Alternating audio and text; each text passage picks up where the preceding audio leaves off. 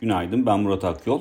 Yılın son FED toplantısı dün sonuçlandı. Buna göre arka arkaya 4 kez 75 bas puanlık faiz artırımı yapan FED piyasa beklentisine de paralel olarak bu kez 50 bas puanlık bir artırım yaptı. Böylece yılın başından bu yana baktığımızda toplamda 425 bas puanlık faiz artırımı yapılmış oldu. Tabi burada faiz artırımı zaten önemli ölçüde fiyatlandığı için 50 bas puanlık artırım önemli olan e, Fed'in bundan sonraki dönemlere ilişkin vereceği sinyallerde orada da e, yeni projeksiyonlar açıklandı ve bu projeksiyonlara göre Fed 2023 yılında PCE enflasyonunun %3.1 olmasını bekliyor. Bunun yanında e, faiz oranı beklentisine baktığımızda ise o da %4.6'dan %5.1 seviyesine yükselmiş durumda 2023 için. Şimdi piyasa beklentisi ortalamada %5 seviyesinde bulunuyordu faizlerin nihai seviyesi için. Ama şu anda piyasa beklentisinin üzerinde bir rakam açıklamış durumda FED. Dolayısıyla bu da negatif bir sürpriz yarattı. Gerçi FED Başkanı Powell daha önce yaptığı açıklamalarda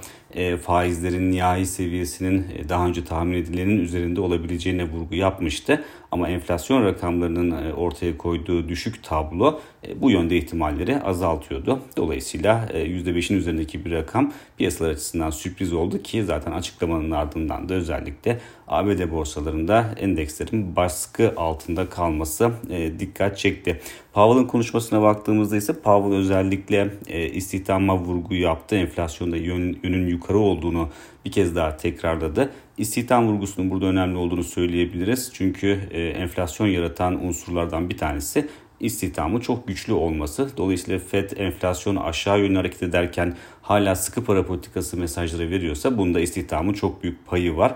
Bu söylemlerin değişmesi için istihdamın önümüzdeki aylarda güç kaybetmesi gerekir ama şu an için e, bu yönde bir oluşum, bir tablo söz konusu değil. Dolayısıyla bu da Fed'i biraz daha sıkı mesajlar vermeye itiyor.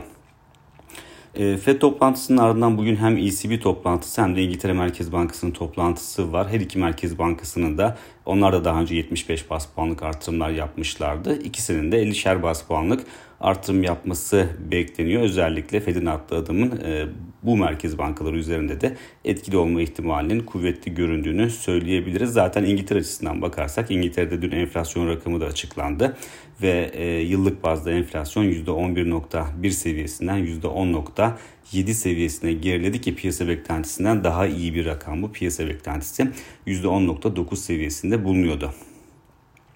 İçeriye döndüğümüzde ise içeride Borsa İstanbul e, oldukça kuvvetli bir görünüm sergiliyordu son günlerde. Ama içeride yurt içinde hareketliliğin de artmasıyla birlikte BIST endeksi üzerindeki baskının arttığını gördük ki dün zaten günü de %3.6'lık değer kaybıyla noktaladı.